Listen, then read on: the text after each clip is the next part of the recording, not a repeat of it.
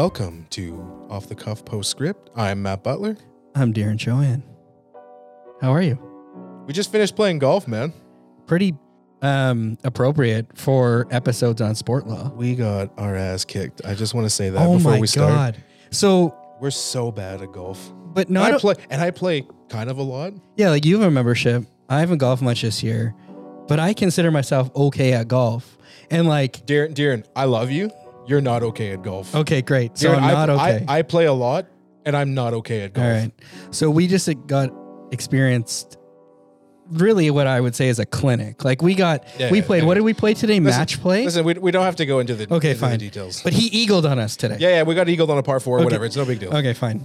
So uh we're here tonight today with uh Will Russell, who you guys hopefully heard if you watched uh, the last episode. Go you check it out. probably didn't or listened to it. Go check it out. please go check it out. Uh, it'll this will make more sense if you do that. Uh, and you know he's here on the line with us, so I don't know if you want to say hello, Will. Hello, Will. Oh, I, I walked into that one. Yeah, yeah, that's your for sure. Yeah, this is the problem with Will and I. He just, uh, you know, I've known him for way too long, and uh, he does these things to me. And every time I talk to him on the phone or I introduce him to other groups of friends, and this is, you know, Matt and I are pretty close. And uh, after our last filming session, he got pretty upset with me. He says, "You know, are we even friends?" Wow, Will's got so many great yeah. stories. Yeah, and so I, I hold a lot of things back, and uh, Matt wasn't, I guess, he wasn't thrilled about some of the stories that Will had for me. But I'm really nervous. Oh no, no, no, I- no, no. I like the stories. I just didn't like that you didn't tell me them. True, and I, I don't know. I, I like to keep my, you know, cards close to my chest, and uh, Whatever. this guy is upset with me, and then I, I, I don't like to cross groups of friends, and uh, here we are now. Will, who uh, knows me quite well, and I feel like Matt, who he says he doesn't know me well anymore after listening to Will's stories. Uh, but in any event, we're here tonight. We're actually here to talk about something legal related, not my personal life. So uh, we can get into it. As you guys know, Will's a, a lawyer from sport law. Well, it's, uh, I I have the safety. I'm currently in Texas at a, a world championship, sailing world championship with my wife. So I have the security of several thousand miles between the two of us, so I can tell lots of stories. Um, Will, give us give us a story, man. Uh, so, I, so I- I don't know if it was a question of athletic achievement today, but uh, you know, let's just continue that that vein of conversation. Um, I think for those of you who haven't had an opportunity to, to meet Darren in the flesh, she is uh, pinnacle of athleticism. I think is probably the, the appropriate That's probably the, ni- the nicest way you can say it, I suppose. so um so so we went to uh, to law school together and I, and I really I think this is an appropriate story just to really set the stage for for today's conversation and Matt I think you you, you fell half fell out of your chair when I told you this when I asked Darren like I love Get the ball. I love the and story. you had and you had no idea what I was talking about but I, I don't know if you've seen anybody look that shocked as when I said that and Darren op- you know dutifully opened up his desk drawer and pulled out a signed baseball, uh, which I don't. I'm I'm shocked that you don't have it on the desk. So the short the short version of this story, and I think it's important for no other reason that it's really funny. so we were playing intramural softball, and, and again, Darren is, uh, and, and it's, I would, Darren, it's fair to say you're an enthusiastic athlete. I think I'm much better than I generally am. And I, I, Yeah, I and run you- that, you you're know, enthusiastic. yeah, You- I, you- yeah, yeah. I yeah. give 100%. you're, you're zealous. yeah, I give 100%. I do that in every aspect of my life. And I try. Yeah, you you're, know, you're you're you're kind of a Rudy esque figure. I would agree with that. Uh, you know, you know, um, Yeah. you know, a Rudy. So so we are, you know, we have a fairly, uh, you know, law school. We our last year, no, our second year. We have a fairly stacked team. You know, we made it to the finals. We're playing against, you know, the young guns, like the 19 year old, the under. Uh, we went to the UNB Law together, so you know, the law school is fairly small, and there's a larger uh, campus of, of undergrad. It's a primarily undergrad institution. So, so we're there. We make it to the final. It's sort of late October, under the lights. October baseball. Yeah, a little bit. Well, softball, but you know, let, let's let's not let details spoil a good story. so we're there. We're lined up. We are down by two. Last at bat, and who steps up to the plate? But the mighty Darren. And the Darren is sort of this is the story is the opposite of like Casey at bat. You remember that story from when you were a kid? You know, when Casey comes up to the plate and Yeah. confident. So it's the opposite of this. Darren has struck out. He's only been at bat like three times in the game, but he's struck out five times. Like that's I don't know if that's accurate. I mean, like, you know, yeah, I, yeah. details. Don't. Yeah, Okay, let's well right, okay, details. all right, all right, yeah. all right, You're- You're right. putting up some barrel Yeah, so- numbers here. Yeah. yeah. So, so Darren steps up. We're down by two. Bases are loaded. So, you know, any contact scores. You know, hit it with your teeth, hit it with your nose. Just get the ball in play and someone will score. So we just start packing up. Darren's there. You know, it, it, it's, it's, uh, you know, the rules were so the, the ball comes in, you swing, you, you miss, the ball hits the plate, it's a strike, right? First pitch comes in, just messes it. Like different area code for the swing. Does it again. He's like, no, I can't swing. So he doesn't swing. Perfect pitch. You know, just if he if hitting it off a tee would have been more difficult than this pitch.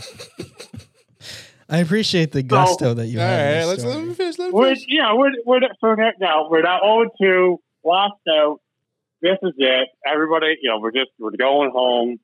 Anyway, no one's looking at this pitch except for Dan. No, no one is paying attention. We're you know packing up, tweeting. I don't know what everybody's doing, looking for dandelions. Anyway, and, Matt, we were talking about this before. You remember that scene from Moneyball, Yeah. or is it Billy Beane? I think He's got his sitting he- in the locker he's room. got his head down in the locker room. Scott Hatteberg's at the plate. They just gave up a huge lead. Yeah, yeah, and and it's like that. Like every sport has that sound, right? Yeah. Like like if it's a if it's you know a a golf or hockey, like every sport, baseball, every sport has that sound. Um, you know where like it's just perfect? And there's it's a no doubter. You know, it's that it's just nothing but net. It's just that perfect sound. Every sport has that. So we're not, and no one's paying attention except for Darren. And what does he do? I don't actually know because no one saw this. But I did. here, it, and, and then there's this that perfect. You just it just hits the sweet spot in the barrel, and it's just that you know perfect contact, and we all swivel because there's like it can cut through any type of background noise. And doesn't that ball like leave the bat, and you couldn't have drawn it any better. It just in that perfect arc and just clears the fences. And then the music starts playing, and the crowd rushes the field. and Darren has hit a walk-off home run. He went one for 78 in the entire league. The only hit he had, he had four RBIs in the entire season, and it was on the last bat of the league. The last swing of the season. the last swing of the season. So uh, that has nothing to do with sport law, um, but it's a really good story. And, and and we went and we, we got off the baseball. We signed it, Darren. I really hope that you have it on your desk. I think uh, I don't know. You know, when you're promoting this episode, if you do any promotion, I think that that picture needs to, the picture of that baseball needs to be featured. Absolutely. Absolutely. like in terms of cher- in terms of cherished memories, that's up there. That's up there. So uh, you know, I'm so we're now on how many minutes in. We have not yet touched the legal subject, but I at least hope that that story was worth the But you know- attention of you know what, though? the last ten minutes. I think I'm just a closer. That's it. I get the one important hit of the season. We won the championship. There's nothing wrong with that. Yeah, I, I, I, I don't know if I don't want. know if that's. I don't know if you want to go with your clients like, listen, I only win at the Supreme Court on a Hail Mary. That's the only time I win. It's so funny that you O- say that O2 count Motion because Loud, because we are actually at the Supreme Court yeah, on a right file. now Yeah, on a file. yeah. So stay tuned because maybe, just maybe, we're going to hit another grand slam. Just maybe. Well, it happened once before. It- you and it- missed 77 times, but you did hit that last one. Exactly. So maybe we should, pr- you know, like you're not pr- put you're not putting Hall of Fame numbers here. Let- Okay, let- let- fine. let's- I mean- let's- you know, All right. Maybe not. No, but, But he, he's it. not in for consistency, but he's here for that accomplishment, right? He has a singular moment. He likes the big moment for yeah, sure. we got to live in the moment. So, speaking of that, we should probably get to the reason why we're here today. You know, probably like ten minutes in. That Um, wasn't the reason. No, nah, was well, for me. I'm good. yeah, that's Matt. It only agreed to film this, ever record this episode, uh, so we could probably get some stories out of you, uh, and I'm sure you know that hopefully satisfied him. We'll Uh, see. We'll see how this and goes. him and I are probably gonna have an argument about it later, but you know, we'll, we'll we'll figure it out. We'll get through it. Uh, so sport law, you know, we all of this sport talk has got me riled up. It again, we it's so exciting to be able to just talk about something that we don't do, uh, and to hear about it from people that do uh, do uh, practice in that area of law, like you. Uh, and so we left last week talking about um, how important it is for these policies and procedures to be in place, but but underlying those policies and procedures, you would really talk to us about uh, that there needed to be some shift in the culture uh, of sport, generally speaking. So, um, I don't know, like tell us more about that. I'm really uh, you you left us and we didn't get any more information about that. So I'm uh, I'm curious to hear your thoughts on what needs to uh, happen or what you think needs to change. Yeah, and I think sports, uh, and, and I, I started out, started out in a more traditional sort of brick and mortar law firm that had, uh, you know, that, that had institutional clients, and, and I did a lot of labor employment in law work. So it was a big shift when I came to sport solely, and I, it was a, like all things. It was, I think, um, it was actually an interesting question about why people should be in the Hall of Fame and what happens about uh, when when something you know, let's say hundred years later, you find some bad information about you know someone was by today's standards or today's values had a you know there was a disconnect. So that's actually that call to, to Steve Indig was really what started me down the path of, of full time on, on sport law. Um, and it was a shift when I started because there's a huge values aspect to sport. Um, and, and it's an outdated term. I don't know. I mean, there's different ones we use, but I think, you know, in common parlance, like what I, what, what our focus is, is not on the professional side, like not on, on, on that aspect of it. It's much more, um, on the amateur side. I think that that term's not really reflective of the fact that these are full-time, decade-long commitments to, um, to, to their sport, to their craft. But the general understanding is I work with, you know, quote unquote amateur sports, So it, it, it, it's all about culture and it's all about, you know, pursuing excellence and looking at that. Um, and so it was a big shift when I came in because when we're talking about the legal side of it, sometimes you tend to be a little bit more black and white, dollars and cents. Um, and so I had to understand that sport is about the values based, uh, much more than it is just strictly about dollars and cents. So I think what you're what you're looking at here is you know looking at the big shift right now, and it is sector wide. Um, the big sort of singular aspect of it is uh, this sport, and how, but it's how we do things. And I guess this is the question I always uh, ask when I do do sessions, and I do a fair number of these sessions with national and, and provincial or, or PTSO bodies.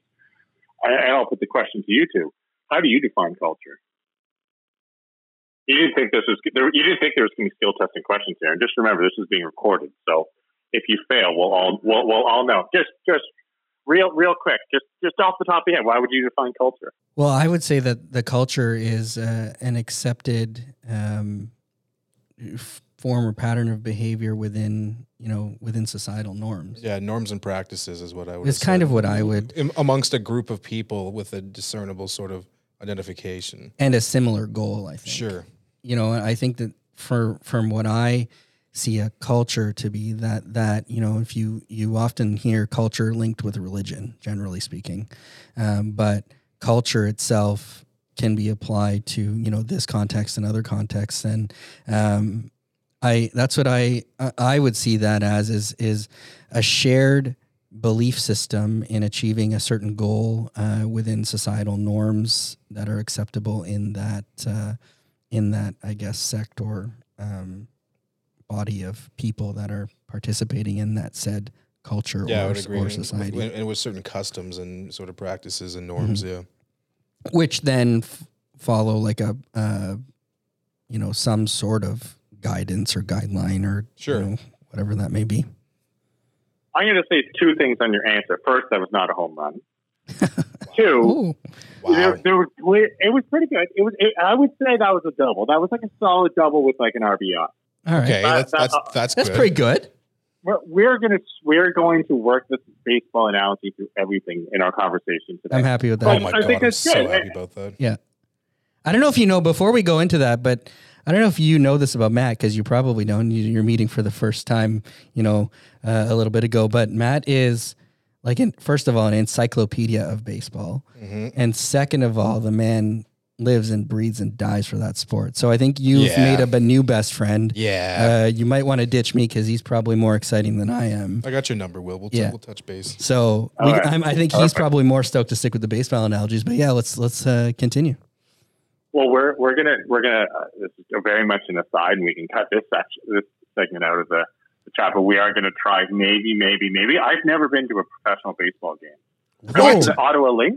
I've been to the Ottawa Lynx. Like I don't. Okay. I think they're I think they're defunct. They're I don't defunct think now. they exist anymore. They don't. No, they But don't. I used to go to the Ottawa League all the time growing up. I grew up just outside of Ottawa, um, on the Quebec side. But we may, may, may, may, big asterisk. Uh, we may try to get to a Houston Astros game while we're here. oh, that'd be. oh, that'd be cool. good. They're really good this year. yeah, they're kind of. They a, are really good. kind of a World Series really good. favorite. Yeah. Yeah, yeah. So, so yeah. I'll say that. So I, I think you know, come somewhat back to where we were supposed to be. I think your definitions of culture are actually quite good. Um, you know, the really sh- simple one that people will use for culture is you know it's how things are done around here. Um, Oh wow. I think the more maybe the more that that's a little facile. It's maybe a little bit too simple. I think the other one that I use and, and I I think it, I think high whether in high high performance sport or you're in any type of industry, no matter what your sort of success looks like, um, the book the, the definition I always use, and these are not this is not my definition from uh, Dan Coyle, who wrote uh, the Culture Code. Very good book. If you're looking to talk about culture applied to business, high performance sport, that's a really good book that I recommend reading. Uh, it's a really fascinating study that he did about uh, high performance cultures in the athletic world, but also looking at Google or the Marine. Like, a really, really interesting one uh, to get insight in, into culture, into performance. Um, and um, he, the one that is, you know, that culture is a set of living relationships working towards a common, a shared goal or a common goal. Um, I think it's one of those things that maybe lawyers in us um, neglect sometimes is remembering that it's not just like write a policy and now I've made the culture. All issues are done. Um, you know, I think we can all point and say that's not quite how things work. Um, but that's really one of the things when we talk about culture is to look at all the different aspects of it. It, it is your policies, it is your, you know, the, the legal side of it, but it's also, you know, what's your structures? What are the values of the organization? Um, what do you look at in terms of, you know, do you frown on leaving on Friday afternoons? Do you do you expect people to take calls late in the evening? What are those sort of the intangibles? All of that goes into the big mix to develop what we call culture. Um, and I think what we're seeing in sport is having to look at what do we value? Is it success? Is it win at all costs? Or what are we willing to do to get ahead um, in the sport, and what do we celebrate? I think that's really where you know safe sport is, is one aspect of this, and we're certainly seeing that being the, the most prominent issue or, or, or that that we're talking about. I think it's a very critical one. When we talk about culture, it's more than just not committing crimes or not committing maltreatment. So I don't know how far we've wandered off the, the path of what we expected to talk about today, but we talk about that's what I think is always important to say. What is culture? What are we talking about? And it's not fixed. I think that's the important thing. Like culture shift. That's great, Will. We're just going to take a little break now, and then after that, we're going to come back and we're going to go dive in a bit into uh, safe sport.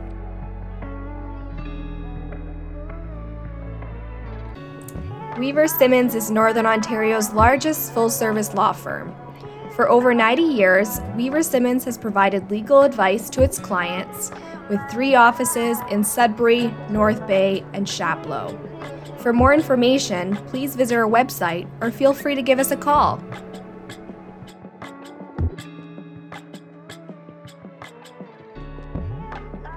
And we're back. We heard from our sponsor, and now we're back with Will. Well, you mentioned safe sport, and we talked about it uh, on the YouTube show, but I'd like to discuss that more because uh, your explanation on spa- safe sport and you know it, it, it tying into the maltreatment and addressing the maltreatment of athletes um, is fascinating, given the you know a historic issue with that. So, can you uh, just elaborate a little more on what safe sport is and how it's being enacted across you know professional sports and amateur sports? Yeah, absolutely. So I, it's hard for me to speak with the professional side. Um, certainly, there's you know innovations are and developments there, and I think there's a push to make uh, you know to improve culture there. You know, my experience being more with the amateur side, I can speak to it more. And really, you know, safe sport is uh, fundamentally about creating a safe place for everybody where they can be free to be themselves, uh, to express their opinions, and to not be afraid that not towing the line will get them turfed from a team. So we kind of talk about three aspects, you know, being physical, emotional, and psychological safety, that people feel secure within their environment uh, and having those sort of the three key features of what we see as a, you know, a, a safe environment. Um, so there's been a lot of development, and we saw the the opening of the doors of OSIC. We talked about this on the video. Um, you know, the opening of, of OSIC and, and the um, the minister certainly indicated for the national sport bodies that they're going to have to be mandatory uh, for all national sport organizations who re- receive funding that they're going to have to go to to OSIC, which is going to be the venue to hear um, allegations or complaints of, of maltreatment under the, the UCCMS. So that has been a huge development. Um, it's still unfolding. There's still a lot of question marks, and, and, you can imagine the complexities of national organizations working in different provinces and even different countries, trying to come together and, and, and sort, sort of what is going to be a universal code uh, of conduct and how that's to be applied. So, explain to me, maybe in layman's terms, really what what an athlete can do or what this is meant for an athlete to do. So we have OSIC, which was launched in uh, in June of 2022. Their responsibility is to administer the UCCMS, which is a Universal Code of Conduct for to prevent and address the maltreatment of athletes in sport. And then you have this universal code, um, and then we've heard from you that, of course, just because you have a policy doesn't mean uh, you are people are going to follow the policy, but um, what I understood or took away from what you what you talked to us about last week was that there need to be signatories or people that agree to you know abide by you know be governed by OSIC. I guess is the is what I'm trying to get at, and so from what you just said is that some places are going to make it mandatory to be uh, governed by OSIC in that in that uh, dispute resolution process. Uh, is there has there been um, early adoption by I mean we're in Canada and we're in Ontario we're in Ontario um, but Canadian like the Canadian national sports organizations or you know provincial ones that you've worked with like has there been an adaptation of OSIC and an adoption of the UCCMS here in either Ontario or Canada? So the UCCMS yes the UCCMS has been a requirement for, for national sport organizations to have within their code of conduct um, for I believe two or three years now, at, at the very least. Um, and so, but now, but it was they had what uh, you know their independent third party for for NSOs at least that they had to report any allegations regarding or involving a breach of either the UCCMS behaviors or the sports specific behaviors had to be reported to a third party. Now the reporting mechanism for and, and, and UCCMS participants who are designated group and designated by their, the National Sport Organization. So if it's a complaint against one of those designated participants, it goes to OSIC if the allegations involve a, uh, a breach of the UCCMS. So it, it's a specific venue dealing with allegate specific allegations against a specific group of individuals. So there were, uh, you know, last I checked, I believe that there were five SIG program signatories. Uh, I expect that we'll see a significant increase of signatories uh, at the national level over the, the coming months. Um, but there's a lot of work to implement um, these to become a, a program signatory. You're required to develop the appropriate policies and procedures for everybody to follow. You're also required to, uh, you know, come to an agreement and, and, sign on with OSIC and, and pay the, the, required fees and costs. But then also a key aspect of it to be fall under OSIC, the, the programs or the UCCMS participants, they actually have to sign, sign a consent that they agree to fall within the jurisdiction of OSIC which is you know a significant challenge given you think about the potential numbers of different sports. And, and there's a lot of issues that we're navigating on this.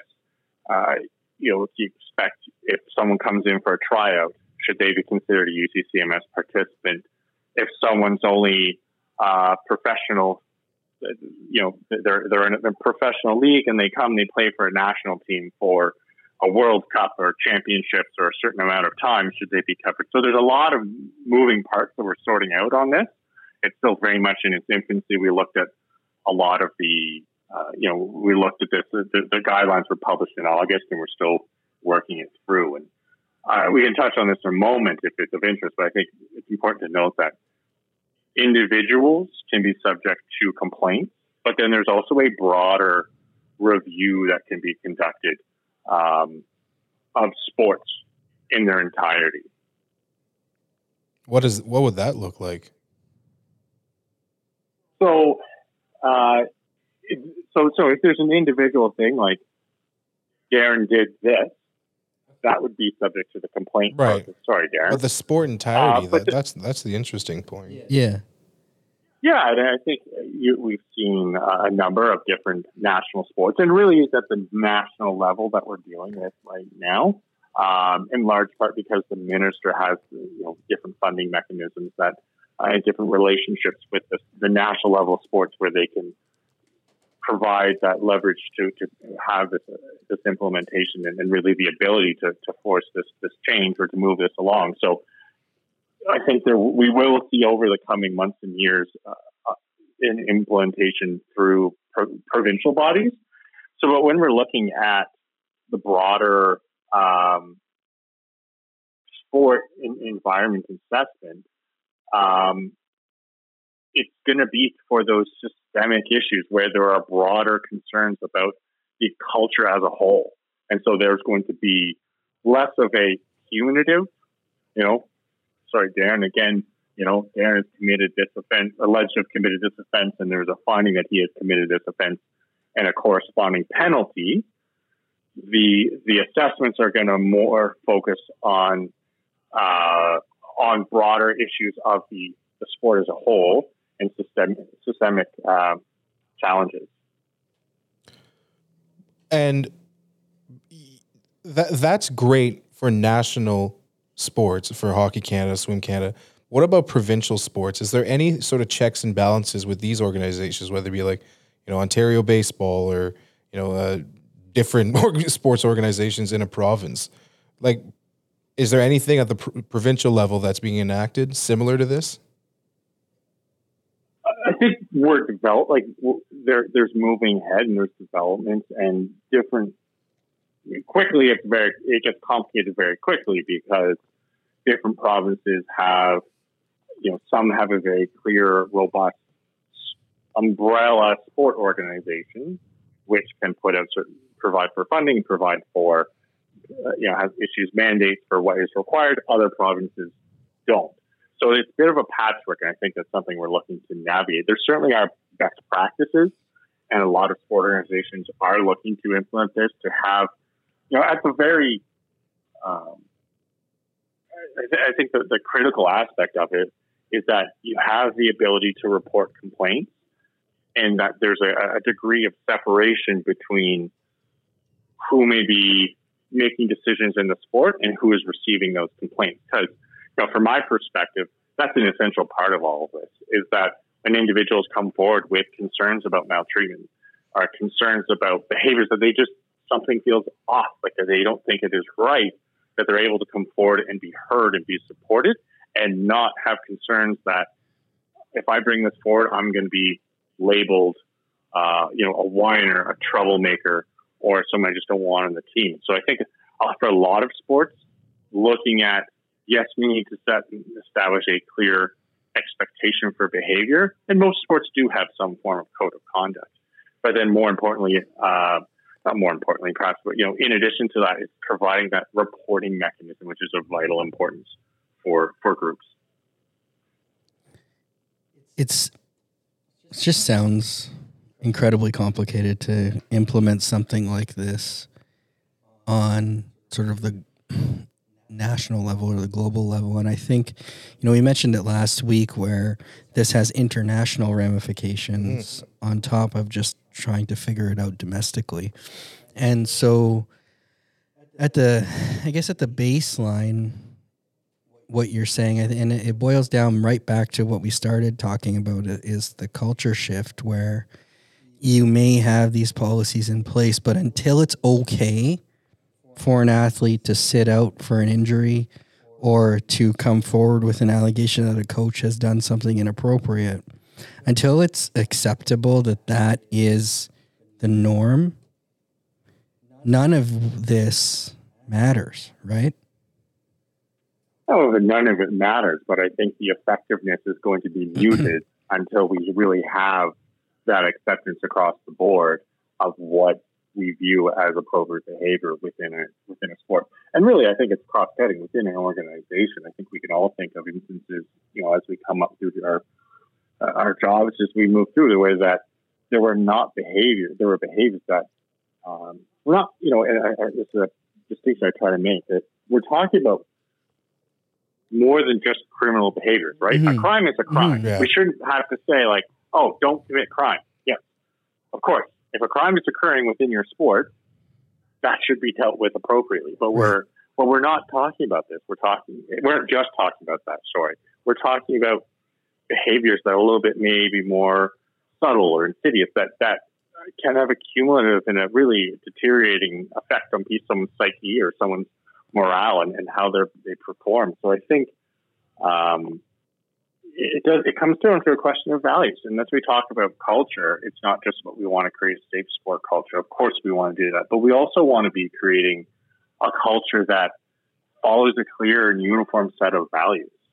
So I won't put anybody in the spot and ask what your organizational values are. But when I have these conversations, and often I come in because there's been some form of dispute or conflict that I've you know, that, that was sort of my primary role is to help with dispute resolution. But after the fact, oftentimes there's a friction point, um, and where things may not be, you know, th- there's a noise within the system, right? Like sometimes it's like, well, there's clear that there's something wrong under the, the hood of the organization, and we have to look at it and say, how do we fix it? So I'll come in and have a conversation on the governance side. And the, the question I'll often ask is like, what's the mission statement of your organization? What are the values of your organization? What you know, why is what what reason do you have for being here? And it's interesting. Sometimes, uh, you know, especially if we're on a, a virtual setting, it's very clear when people are googling things, right? Like, and then you'd be like, "Oh, okay, you guys just took thirty seconds. You, that's not fair. You just googled the answer."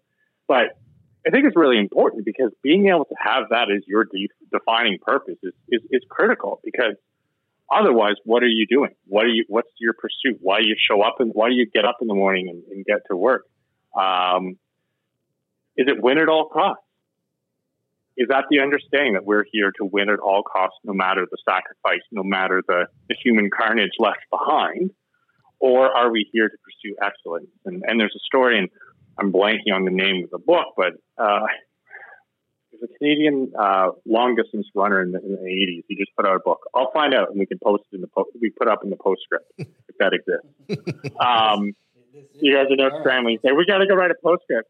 Yeah. So so where they were met, uh, you know, the reporter met this athlete off the plane, and they say basically it was like they had finished fourth and set a Canadian record. They had run that that race faster than anybody else born in Canada or not even born who was a Canadian citizen had ever run before. And they finished fourth. And they were asked the question uh, coming off the plane, you know, how does it feel to be a failure? How does it feel to have missed out on the medals, to, to not have achieved, not have accomplished the goal of becoming an Olympic medalist? And uh, there is a clip, and again, I apologize for blanking on this, but they said, like, what are you talking about? Like, I just ran faster than any Canadian has ever run before in the history of the Dominion. And you view that as a failure. And I think that's important. And, and, uh, because, you know, what do we, what is, you know, we've all participated in sport. Matt, I don't know you very well. I don't know if you made it professionally. Um, maybe you didn't. If you did have a professional sports career, I apologize for not acknowledging it earlier. I have not. Um, okay. So, you know, we've all had this involvement in sport and especially like, why do we do it? You know, is it to become a professional? Well, if, if you're here, like even for most people who make it to the, who make it to the Olympics, if their definition of success is a medal, you're probably going to find yourself that you are not going to reach that goal. Right. So it has to be this shifting of this, this, this conversation about culture. It has to be like, what do we value and how do we pursue excellence as opposed to assigning, you know, well, if you finished fourth, but you ran faster than anybody else has ever run in, the, in our in, in, our country, that's a failure, right? And so it's and so that's what I, I like about this shift or this, this, conversation. Yes, there's some very very challenging aspects of it when we're dealing with the maltreatment issues, which have no business in sport or really any organization. But as part of this conversation is bigger than that. It's a bigger revolution is to look at how do we say as a as a country, this is what we value in our in in in, in, athletics, in, in sport, uh, and really as a country. I don't know if that's getting too high in my. No, that's great you know, because my next question is: Is it fair to say that this would be more effective to then target youth sport as opposed to national level national level amateur sport, uh, similar to Hockey Canada or even like Olympic selections? Is it more like, would this not be more effective by targeting youth sports from like from the ground up? I think we have to do it from. I think we have to talk about it through all of it um, at the highest level. I think we have to change it, but I think we, yeah, we do need to change that grassroots. Um, and and you know, part of this, like uh, Norway, is a really fascinating study and there's a lot written on this, and, and there's some really good text, really good research about this, about, you know, why do we pursue sport? Do we, and, and, and do we, like, under, I think it's uh, age of 16, or, uh, like, you know, a lot of uh, the Norwegians, like, they've done away with this notion of competitive sport, right? Like, why at 12 years old do you need to know that you scored eight goals or two goals or had eight goals scored on you? Shouldn't it just be out there working as hard as you can? So, uh, when we're, we're talking with this, yeah, it absolutely has to be a shift. But, um, you know, it, it's a very challenging one because we're talking about a bit of a seismic change. Yeah. Um, from, from what we go about this. But, you know, do we, you know, at the end of the day, do we want to have our, our, our youth athletes come off the field and say, I lost, even though they tried as hard as they could? Or we want to say, like, I worked really hard. And, you know, the wins and losses don't particularly matter. Except for Darren's walk-off home run. We'll give him that one. Yeah, that um, mattered. That was important. that mattered that, then. That, that, mattered. My walk, my walk-off home run mattered too, but whatever. Nobody cares about that. Anyways, continue. Whoa, whoa, whoa! You yeah. didn't tell me this story. Yeah, doesn't matter. That's for another day. Yeah. Um, yeah. yeah. What, what I wanted to, you know, go, talking about all this, it it's really eye-opening. That story you just told about the track athlete and then we just finished the conversation about you know mission statements and having a vision. And that's that's such a cool story to link back to the change you and your organization are trying to affect in the sense that you know whatever governing body that runs track and field canada i don't know what the whatever they are. Um, but it'd be interesting to see like okay that reporter that person asked that that person off the plane you know you failed at the Olympics, and it'd be interesting to then now today in 2022 to look at the vision and to to try to modify that vision and culture to say, you know, even though if you didn't medal at the Olympics, but you did break personal records or or breaking world records or or domestic records, that is a success, and to view that as a success, and um, that's really neat because I think from what I hear, what you're saying is that's where we want to go, right? And I think is that that I understand that to be one of the roles that you, one of the hats that you wear, is to help these organizations modify and look at their visions and their their culture and to to make them realize and aware that maybe it is not all about just that win or loss. It's about achieving personal success and what personal success means to you. That goes back to his a- comment about the mission statement. Like, what is your mission statement, and how do can you mm-hmm. enact that? And in the same breath, you can have safe sport and reach your mission statement. They're not mutually exclusive. They should be they should be together. and the science is there. Like the like the, the research is there to say, you know, high performance cultures are ones where you are free to make mistakes and not be punished for it. Uh, Right. And I think that you know that's a critical aspect of all of this is that it's actually better, right? Like at the end of the day, when we talk about performing cultures and um, and we look at the San Antonio Spurs and you look at what they've done over the years, the accountability, the you know, you're you're not you're not accepting a lower standard by saying that we are going to have a safe environment. I think that's the important thing. Like we're not talking about a lessening of the standard. We're just looking at it from the perspective of a single failure just does not make or does not define a career or someone as an athlete, just as a singular success, like Darren's home run, does not make him Babe Ruth. um, That's so true. Yeah, and so, so, and, uh, and it's just a, it's a question of how do we measure things. Medals are a convenient measure, right? And and, I, and and there's nothing wrong with having that as being part of it. But is it not? You you know, is it not more important to say what is our level of participation from you know year zero to year 100? Are we not making long term athletes people who um, you know yes could be high performers, but also then you know talk more of a, a you know culture or national side of it that we're looking at saying are we not having a uh, you know a culture of sport within Canada that you know has people involved from cradle to grave that you have people participating all throughout that they don't feel that you know I, I'm uh, seven days younger than Sidney Crosby.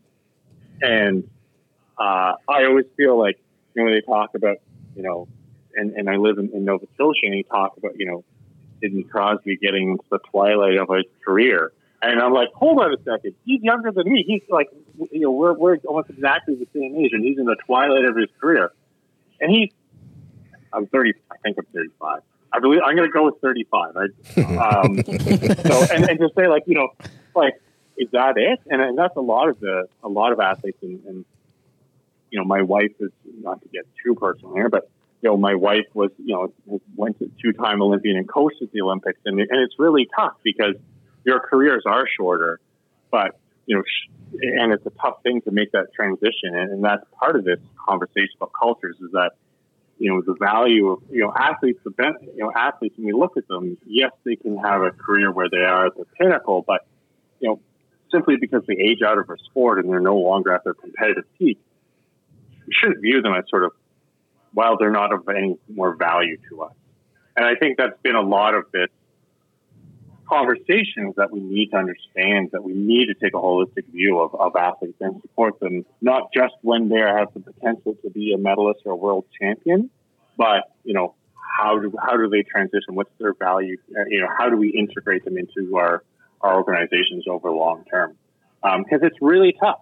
It's really tough when you have that, especially in the, the national level, when you have that singular focus, everything you do from eat, sleep, exercise, when you watch TV, everything you're doing is trying to focus on getting better, getting faster, getting stronger, and to lose that, um, you know, when you lose that singular focus, it's really tough to change gears and to, to sort of move into, I don't want to say real life, but to, to move into life where you're not defined by, a, you know, a tenth of a second or um, your, your results in a race. yeah, the the life after sport. hmm Mm-hmm.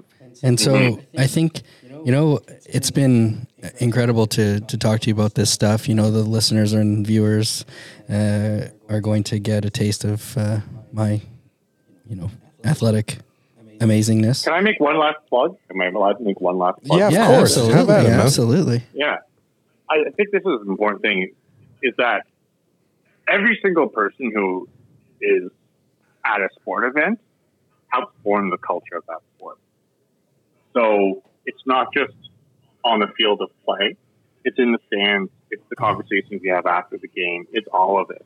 And that's really shifted for me as, you know, a parent of young kids and having that conversation about, you know, making sure that our, our behaviors mirror what we want those athletes to be doing.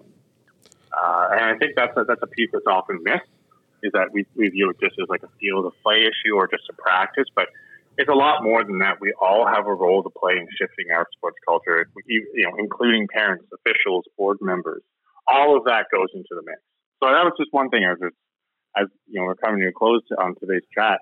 I just want to make sure we, we really put that in because I think that's an important thing. Because Matt, you mentioned, you know, the the, the provincial level sport. Yeah. That's really where we got to be, you know, have influence. And, and if we think back to like, I can remember to this day, and I won't, you know, I won't call them by uh, call them out by name, but I can remember like who I think were some of the best coaches uh, and athletes, or, and you know, parents who who helped me along the way, and, and I still there are still lessons that I remember from them that I carry forward today.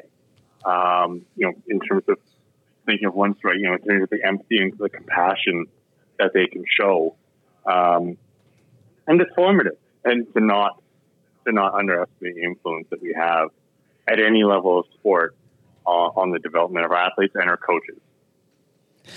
I think that was Will's PSA to parents. No, to that was unreal. That know, was so good. You know, I think that I, I, I sat back in my seat. I, that was Yeah. that was like preach. That was preach. Yeah, That was great. chills. You know, parents be better. Everyone be better. Uh, when you're watching these sports, you know, I think that's a, an incredible take uh, and one a great take to leave this on. So we want to thank you, Will. You don't want to leave it. You don't want to leave it on the sports story. I'll ask Matt this question because Dan, you don't get to answer. Okay. You want to hear one more story about Darren? Do we have time? We, of course, we have time. Do we? Let, have at it. Let's go. All right. all Yeah, right. let's hear it. Okay. Can I tell you about the opposite of a home run story? Opposite of a home run? Yeah, let's hear it. Yeah. Okay. Opposite of a home run is when the quarterback comes in, supreme confident, right? Look at like he is Peyton Manning reborn, coming in, calling off people, he's calling his own number. He throws more interceptions than completed passes. I think he may have had more interceptions than he even had attempted passes in one quarter of a game. That happened. Well, but you know what? We had a supportive sport environment, and we celebrated that quarterback. And we said, you know what? That lawyer, that guy will be a great lawyer one day. don't want him back. Don't want him. Don't want him navigating in the backfield or what? You know, of course, we, we are again talking about Darren. We ended up just having him. Uh, we just ran running plays. It was kind of like Mighty Ducks, except he was the point of it. He would just sort of get the ball from the center, and then he would just have to. He would fumble it back to someone. The real the real Uh, question is why did they always put me in these situations? Maybe it's because it's just hilarious. It was- It's hilarious. it Was just no- hilarious, or was there just Hey, hey, nobody hey, else hey. available? Hey, we can't end with this the record being twisted like this. There was no one placing you in that position. You were insisting. You're, you're, you're, you Darren, you were incredibly. That's you were accurate. incredibly confident quarterback. It was incredibly confident. But you know what? Probably. Uh, you know, I cannot tell you the score of that game, but I can tell you that I remember that, and no one went home. We didn't really care. Um, those are some, those are some of the best memories of, of law school, and, and I honestly have no idea what the score was. I don't. I it was don't a either. lot. It was a, it was a lot for them and a zero for us. I will say Zero. that. You guys got But, shut uh, out. Uh, yeah, it wasn't great. But we had a Um, good time. But we had a great time. So really, I thank you so much uh, to both of you for having me on the. Uh, do we call it a show? On Yeah. the Yeah, it's podcast. Yeah, show. On the it's a conversation, show. yeah, It's- on the it's all- conversation. it's a show. Um, The show. yeah, the, the show. Uh, I really appreciate you guys taking the time and, and, and talking to me. And hopefully, there's something of interest. And uh, I'll make sure I follow up with the, the name of that book because you know it is a good thing. Yeah, it, it is a good a good story uh, and, and a good sort of We really appreciate good it. Good narrative to see how we have to change things. So thank you so much. We thank you for that. We really appreciate it, Will. Thanks a lot. That leaves us, uh, Matt and I, just you and me. And after hearing those stories, how do you feel? I feel like your sports career was terrible, but but again, we're shifting culture. We're shifting our uh, our view. Um, I I really appreciated Will taking the time to to speak to us about you know the the steps that are taken take that are taking place to ensure safe reporting. You know the policies and procedures that are taking place to ensure the, the the addressing of maltreatment of athletes from the national level, and I'm and I'm hoping that on the provincial level and uh, and the youth level that there are there are better steps taken forward because we've all heard horror stories of coaches, parents, and and, and players having to fight through injury, uh, not come forward with allegations of misconduct, whether it be physical or or, or worse, um, and and to have a, somebody in that field speak about the steps being ta- that are being taken place. It's it's just outstanding. and it's really neat. Uh, you know, and Will is a lawyer at Sport Law, the firm. Um, I didn't even know that existed until Will started working there. I didn't know that was a field of law that, I mean, I, I did and I didn't, you know, I didn't appreciate uh, what went into it. And after listening to the work that he does um, and the, you know, it, it sounds like there's lots of efforts being made to shift and change this this attitude and behavior in sport and he's at the forefront of that and that's really cool And it's interesting that it's that it's a legal issue. Yeah and, that, and that's yeah. why we're do, that's why we spoke about it because everybody can think like, why are you guys talking about sports? It's it's a legal issue that we're that, that we're needing to to address. Top like he said, like we needed to address like from the, the highest levels of sport, and you know his firm is uh, is at the forefront of that, and it, and it's and it was great to have him. yeah so you know that takes us to the wrap of uh, postscript this week uh, Yeah. after learning all about sport law uh, stay tuned next week for another episode uh, you know we're going to come live at you we're going to try to do uh, wednesday releases so stay tuned for those uh, typically we're going to have weekly content for you so you know our instagram page is a great place to frequent and check out what we're up to Yeah, keep like, subscribe, all that jazz. Get it done. you know tell your friends and uh, you know listen If you laugh, family. that's cool too. Like tell your friends. It's kind of funny it's- sometimes These guys are pretty cool. You know, turn us on in your car or, uh, you know, when you're, uh, I don't know, going for a run or something, and you know, listen to what we got to say because we're we're lawyers, but uh, we're also here to help uh, spread the information that uh, you don't necessarily have access Yeah, to. talk so, about interesting issues. Yeah. sure. so that takes us to uh, postscript. I'm Darren Chohan. I'm Matt Butler. See you next time.